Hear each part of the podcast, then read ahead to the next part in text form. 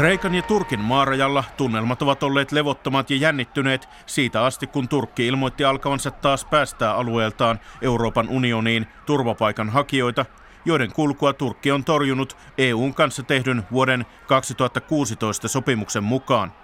Kreikka on sulkenut rajansa ja ilmoittanut, ettei se tässä tilanteessa ota vastaan turvapaikkahakemuksia. Kreikan turvallisuusjoukot ovat turvautuneet kyynelkaasuun ja vesitykkeihin estääkseen ihmisiä ylittämästä rajaa. Tuhannet ovat jääneet jumiin rajalle. Minä olen Heikki Heiskanen ja tässä maailmanpolitiikan arkipäivää ohjelmassa pohdimme pakolaisuuden kysymyksiä. EUn kyvyttömyys ratkoa yhteisvoimin pakolais- ja turvapaikkapolitiikkaansa on tehnyt Kreikasta maan, jossa Eurooppaan pyrkiviä turvapaikanhakijoita säilytään ylitäysissä pidätyskeskuksissa. Ateenasta raportoi Sara Saure.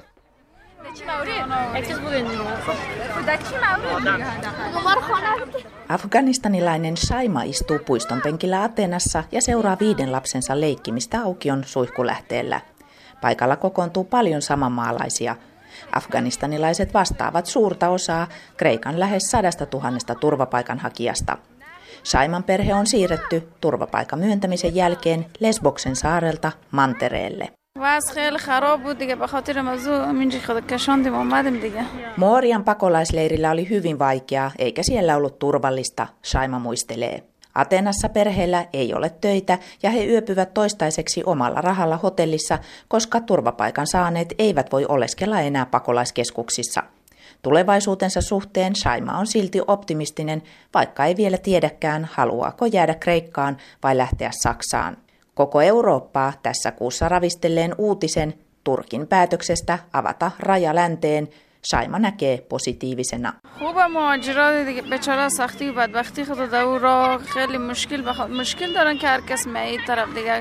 Olen iloinen päätöksestä, koska pakolaiset tulevat maista, missä heillä on vaarallista. Toivon, että Turkista nyt lähteneet pääsisivät Kreikkaan, Shaima sanoo. Turkin päätöksen jälkeen Kreikan ja Turkin väliselle raja-alueelle on jäänyt jumiin suuri määrä maahantulijoita. He eivät pääse nyt Kreikkaan eivätkä takaisin Turkkiin. Maaliskuun aikana Kreikka on torjunut rajallaan kymmeniä tuhansia maahanpyrkijöitä. Suurin paine on siirtynyt maarajan eteläosaan. Siellä rajajoki Evroksen myötäisesti sotilaat, kommandojoukot ja rajavartijat partioivat ympäri vuorokauden – Raja-alueen hyvin tuntevat paikalliset asukkaat neuvovat viranomaisia vielä vartioimattomien kohtien paikantamisessa. Lisäksi Kreikka on vahvistanut rajalla kulkevaa 12 kilometrin pituista piikkilanka-aitaa ja lisännyt maastoon piikkilankaesteitä. Videomateriaalin mukaan maahan pyrkijät ja Turkin panssariajoneuvo ovat yrittäneet jo murtaa raja-aitaa. Tällä viikolla Kreikka on myös tuominnut Turkin yhä yltyneen provosoinnin meri- ja ilmatilaloukkausten muodossa Egeanmerellä ja Evroksella. Samaan aikaan kreikkalaisia viranomaisia on kritisoitu maahantulijoiden pakkokäännytyksistä ja rajuista otteista. Kreikan hallitus taas väittää, että rajayhteenotoissa siirtolaiset tähtäävät Kreikan viranomaisia Turkin armeijan kyynelkaasupatruunoilla ja palopommeilla. Έχουμε λάβει αναφορές για άτυπες αναγκαστικές επαναπροωθήσεις και για χρήση βίας. Meille on raportoitu kreikkalaisten väkivallan käytöstä raja-alueella ja takaisin käännytyksistä. Olemme saaneet samanlaista tietoa jo aiemminkin. Tämä on huolestuttavaa ja vaatii lisätutkintaa, ilmoittaa YK pakolaisjärjestön edustaja Stella Nannu. Äärikeinona saada hätätilanne Kreikan maa- ja merirajoilla hallintaan, maan hallitus päätti keskeyttää kuukaudeksi turvapaikkaanomusten vastaanottamisen. Mutta voiko YK on pakolaissopimukseen sitoutunut maa olla yhtäkkiä ottamatta vastaan turvapaikka-anomuksia? Γνωρίζουμε φυσικά ότι η Ελλάδα αυτή τη στιγμή είναι αντιμέτωπη με μια έκτακτη Ymmärrämme toki, että Kreikka on nyt ääritilanteessa. Emme kuitenkaan hyväksy, että turvapaikkamenettely on keskeytetty kokonaan.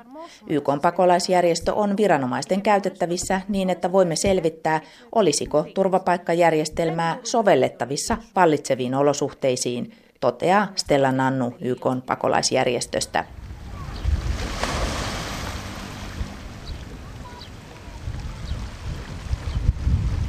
Jos tilanne on maarajalla haastava, on se sitä myös Egeanmeren saarilla. Lesboksen, Hioksen, Saamoksen, Kosin ja Leeroksen saarten pakolaisleireillä on noin 40 000 maahantulijaa. Tammi-helmikuussa uusia tulijoita oli enemmän kuin vastaavana ajankohtana viime vuonna. Eräs keino purkaa pakolaisleirien asukkaiden määrää on turvapaikkaprosessin nopeuttaminen. Päätös siitä, ketkä joutuvat palautetuiksi, tulee nyt noin kuukaudessa, kun sama vei viime vuonna keskimäärin puoli vuotta. Pikkuruisella Leeroksen saarella ei ole todettu tässä kuussa huomattavaa nousua tulijamäärässä. Tämä johtuu ehkä siitäkin, että salakuljettajat veloittavat Leerokselle tuonnista enemmän kuin muille saarille. Maaliskuun aikana Leerokselle läpipäässeet jäävät satamaviranomaisten haltuun ja joutuvat siirretyksi mantereelle lähtökeskuksiin odottamaan palautusta kotimaihinsa. Varautuneen huojennuksen toi viime viikon lopulla Turkin ilmoitus, että se alkaa valvoa taas uudelleen merirajojaan. Leeroksella ei ole vielä havaittu paikallisten asukkaiden äärikäytöstä, kuten Lesboksella ilmennyttä rasismin nousua ja hyökkäyksiä avustustahoja vastaan. Βασικά και εδώ ο ίδιος κόσμος είναι όπως είναι στα άλλα νησιά. Φαντάζομαι και εγώ κρίνω ότι επειδή δεν είναι τόσο έντονα το πρόβλημα εδώ, καταλάβατε. Sama väestö täällä on kuin muillakin saarilla. Tilanne ei vain ole täällä ehkä niin vaikea kuin muualla, mutta se ei tarkoita, etteikö siirtolaisvastaisuus voisi tarttua joukkohysterian tavoin tännekin, arvelee Leeroksen pakolaisleirin vastaava Dimitris Trifonas. Egeanmerellä suuttumusta on lisännyt myös se, että hallitus aikoo rakentaa viidelle saarelle uudet suljetut vastaanottokeskukset ja lakkauttaa nyt toimivat avoimet leirit.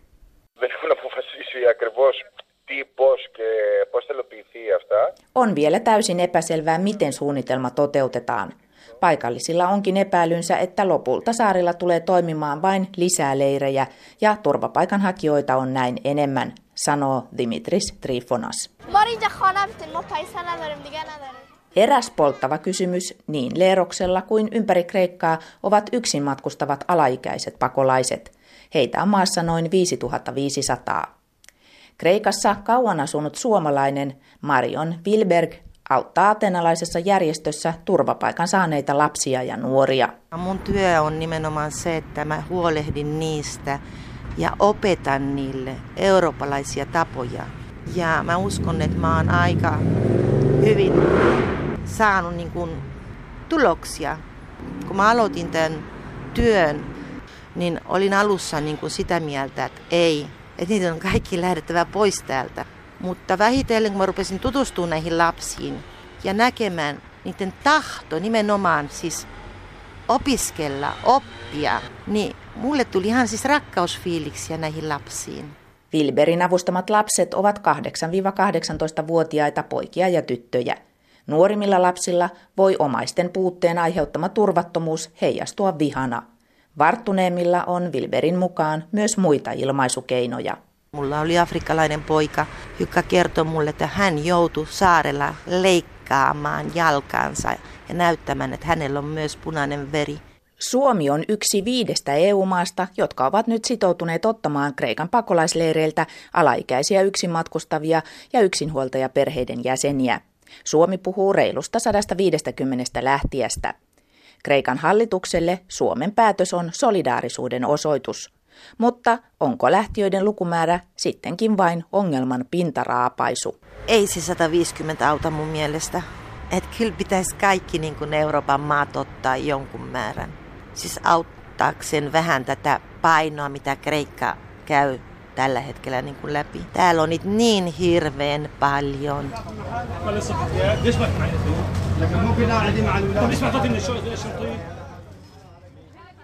Ateenasta meille raportoi Sara Saure. Syyrian sisällissotaan sekaantunut Turkin presidentti Recep Tayyip Erdogan on tottunut käyttämään turvapaikanhakijoiden päästämisen uhkaa EUn painostamiseen. Of course, the leverage in this bargaining has been given to Erdogan and his, and his government by the EU itself, which is kind of... EU on itse antanut tämän vipuvarren Erdoganille ja tämän hallitukselle ripustautuessaan sopimukseen, jonka se teki Turkin kanssa maaliskuussa 2016, sanoo tutkijatohtori Elisa Pascucci Helsingin yliopistosta. Näemme tässä spektaakkelin, jossa pakolaisista on tullut geopoliittisen kaupankäynnin välineitä, hän sanoo. What we are seeing is a spectacle in which uh, two major power, Turkey and the EU and its member states are using refugees as, uh, as tools for geopolitical bargaining, particularly Turkey. Suomen Akatemian tutkijatohtori Evelina Lyytinen siirtolaisuusinstituutissa. Miten arvioisitte Euroopan unionin ja osaltaan Suomen reaktioita tuohon Turkin ja Kreikan rajalla syntyneeseen tilanteeseen? No ehkä tämä oli jossain määrin odotettavissa. Ollaan ehkä tutkijaporukoissa ja järjestömaailmassa ja mm, miksei myös viranomaiskentällä oltu huolissaan tästä EUn ja Turkin välisestä sopimuksesta. Ja varsinkin tutkijat on, on myös kritisoinut sitä sopimusta. Se on aika pitkälti poliittinen sopimus ja, ja en voi sanoa, että se olisi jotenkin niin kuin eduksi EUlle, että se on, on luotu. Sen sopimus ei oikeastaan niin kuin kunnioita ihmisoikeuksia ja tätä perustavanlaatuista oikeutta hakea turvapaikkaa. Onko tässä ylipäätään ollut sellaista tendenssiä, että tosiaan tuo Geneven pakolaissopimuksen ja kansainvälisen lain velvoitteet EU:ssa sivutetaan ikään kuin kaikessa hiljaisuudessa? Mä toivon, että se ei, ei tapahdu kaikessa hiljaisuudessa, että meidän tutkijoiden ja kansalaisjärjestöjen ja muiden ihmisoikeuspuolustajien täytyy pitää tästä ääntä. Eli tätä ei missään nimessä tule sivuttaa hiljaisuudessa. Myös medialla on tässä vastuu, mutta tota, kyllä mä näen, että, että se on nyt niin kuin jossain määrin tapahtumassa ja tähän, tähän on, on puututtava sekä poliittisesti että sitten muilta tahoilta myös. Kreikka ei missään nimessä kansainvälisen lain näkökulmasta saa olla ottamatta vastaan näitä ihmisiä, jotka, jotka hakee turvapaikkaa. Se on kansainvälisessä laissa määritelty oikeus meille jokaiselle hakea turvapaikkaa. Sen turvapaikan saaminen ei ole ihmisoikeus, mutta sen hakeminen on jokaiselle kuuluva perustavanlaatuinen ihmisoikeus. Sanoi Suomen Akatemian tutkijatohtori Eveliina Lyytinen siirtolaisuusinstituutissa. Miksi Euroopan unioni on ollut niin kykenemätön löytämään kestäviä ratkaisuja pakolaistilanteeseen?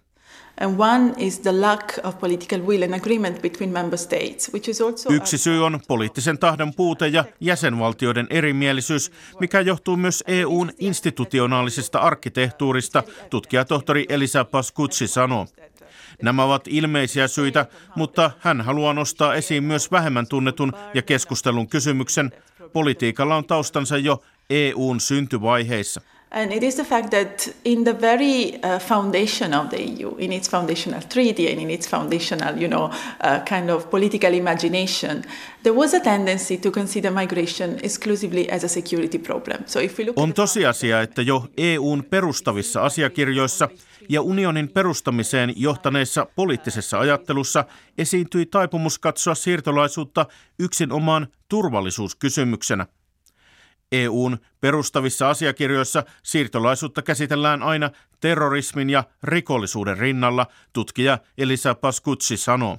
And the control of external borders consequently has given rise to what a lot of scholars call a migration and border industry, whereby Tarve kontrolloida unionin ulkorajoja on synnyttänyt oman siirtolaisuuden ja rajojen teollisuuden alansa. Siinä toimii kokonainen systeemi, infrastruktuuria, yksityisiä urakoitsijoita ja virastoja, jotka hallinnoivat ulkorajoja. Samaan järjestelmään ovat tahtomattaankin kietoutuneet myös humanitaariset avustusjärjestöt.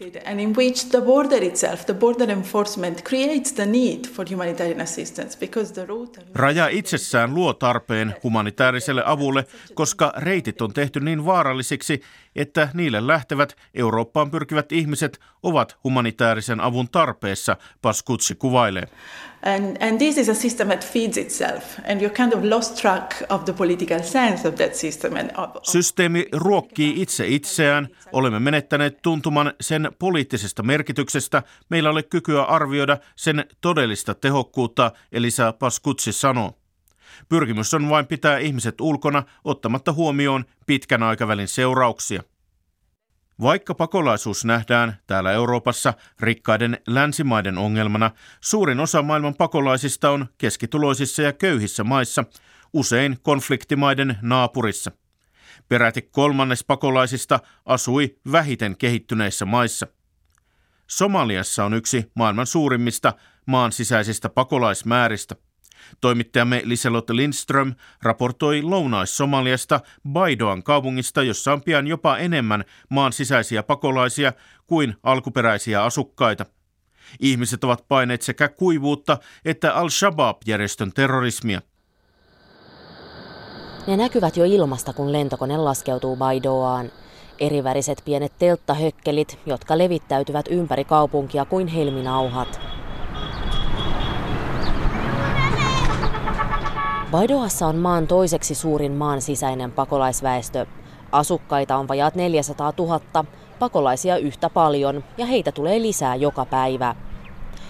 Yksi heistä on Mohammed Ali.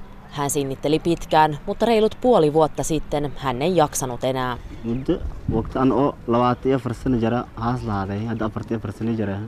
Perin tilamme isältäni 24-vuotiaana, nyt olen 44. Vuosia jatkuneet kuivat jaksot olivat kuitenkin maanviljelijälle liikaa ja hän lähti pakoon kaupunkiin, kuten sadat tuhannet muutkin. Ali istuu nyt melkein valmiin talonsa ulkopuolella pienellä puisella jakkaralla. Pihalla on pieni viljelysmaa, jossa kasvaa muutama lyhyt rivi vihanneksia. Retiisiä, porkkanaa, salaattia ja pari maissintainta.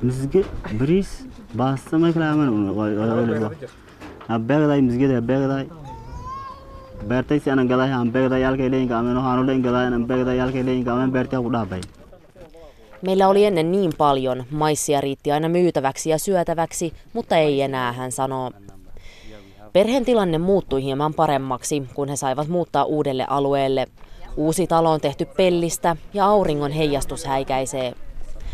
Tähän paikkaan Baidoan ulkopuolelle Somalian hallitus on rakennuttanut kylän, johon uudelleen sijoitetaan 60 000 maan sisäistä pakolaista. He ovat kaikki paineet konfliktia tai kuivuutta tai niiden yhdistelmää. Mitä heille nyt tulisi tehdä, on kohtalon kysymys. Somalia on riivannut sisällissota jo 30 vuotta ja 15 vuotta maan turvallisuutta on uhannut terroristijärjestö Al-Shabaab. Samalla maa on yksi maailman haavoittuvaisimmista ilmastonmuutokselle. Se johtuu siitä, että suurin osa somalialaisista elää maanviljelystä, kalastuksesta tai ovat paimentolaisia. He ovat siis täysin riippuvaisia luonnosta ja tottuneita sen oikukkuuteen.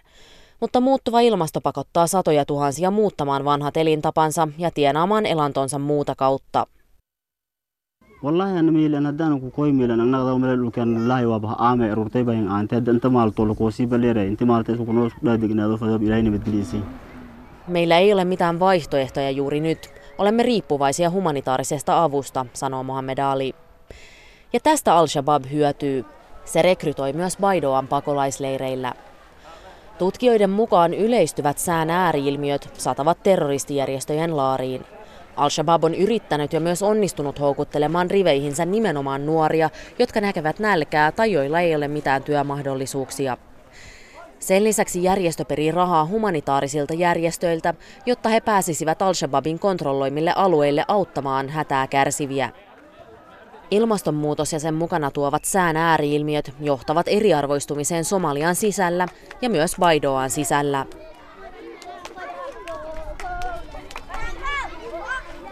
Kaupungin keskellä sijaitsee valtava koulu. Pihalla poikajoukko pelaa jalkapalloa ja sadat oppilaat ovat kerääntyneet katsomaan. Koulussa on noin 2000 oppilasta, suurin osa heistä on Baidoasta kotoisin. Koulussa on myös tytöille oma huone. Siellä joukko teinityttöjä räpläilee kännyköitä, kikattaa ja pureskelee purkkaa. 16-vuotiaat ystävykset Nasteha Mohammed ja Farhia Hedel unelmoivat lääkärin ja IT-insinöörin ammateista mutta he tietävät, että ikätovereilla ei ole samoja mahdollisuuksia. Some girls come from IDB, uh, they need uh, free education. They must get to. Even they really better than uh, for education. They really want to, to develop their country and to learn something. Monella pakolaistytöllä ei ole varaa maksaa koulumaksuja. Heille pitäisi järjestää ilmaista koulutusta, koska hekin haluavat rakentaa maataan, kuten me, tytöt sanovat. Vaidoan keskustassa nuoret tytöt syövät jätskiä, ottavat selfieitä ja lataavat niitä Instagramiin. Kaupungin laidassa 16-vuotias Jawahir Madi Mohammed hoitaa isänsä kauppaa, kun hän on muualla.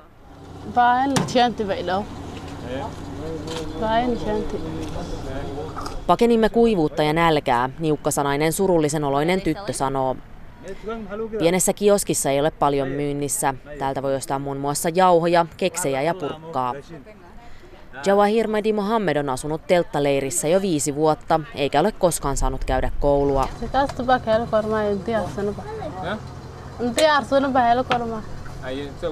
Tällä hetkellä mietin tulevaisuudesta, että olisi kiva, jos voisimme laajentaa kauppaa. Mutta jos minulla oikeasti olisi mahdollisuus käydä koulua, haluaisin tietenkin sitä, hän sanoo. Se, mitä tapahtuu Jawahir Madi Mohammedin kaltaisille nuorille, on Somalian tulevaisuuden avain. Jos yhä harvempi pystyy elämään maataloudesta ilmaston muuttuessa, heille pitää keksiä muuta tekemistä. Maanviljelijä Mohamed Ali katselee pientä kasvimaataan uuden talonsa pihalla. Hän toivoo, että voisi vielä palata maatilalle, jossa hän vietti koko elämänsä ennen tätä. Mutta yhä useampi entisistä maanviljelijöistä toteaa, että takaisin ei voi palata. Heille pitää keksiä uusia tapoja selviytyä. Mohamed Ali auttaa nyt rakennustyömailla.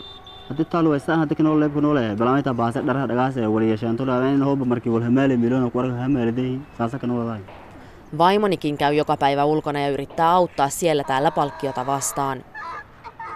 Ennen kaikkea Mohamed Ali toivoo, että lapset voisivat käydä hyvää koulua. Nyt uudelle pakolaisalueelle on rakennettu koulu, jossa on ilmaista opetusta.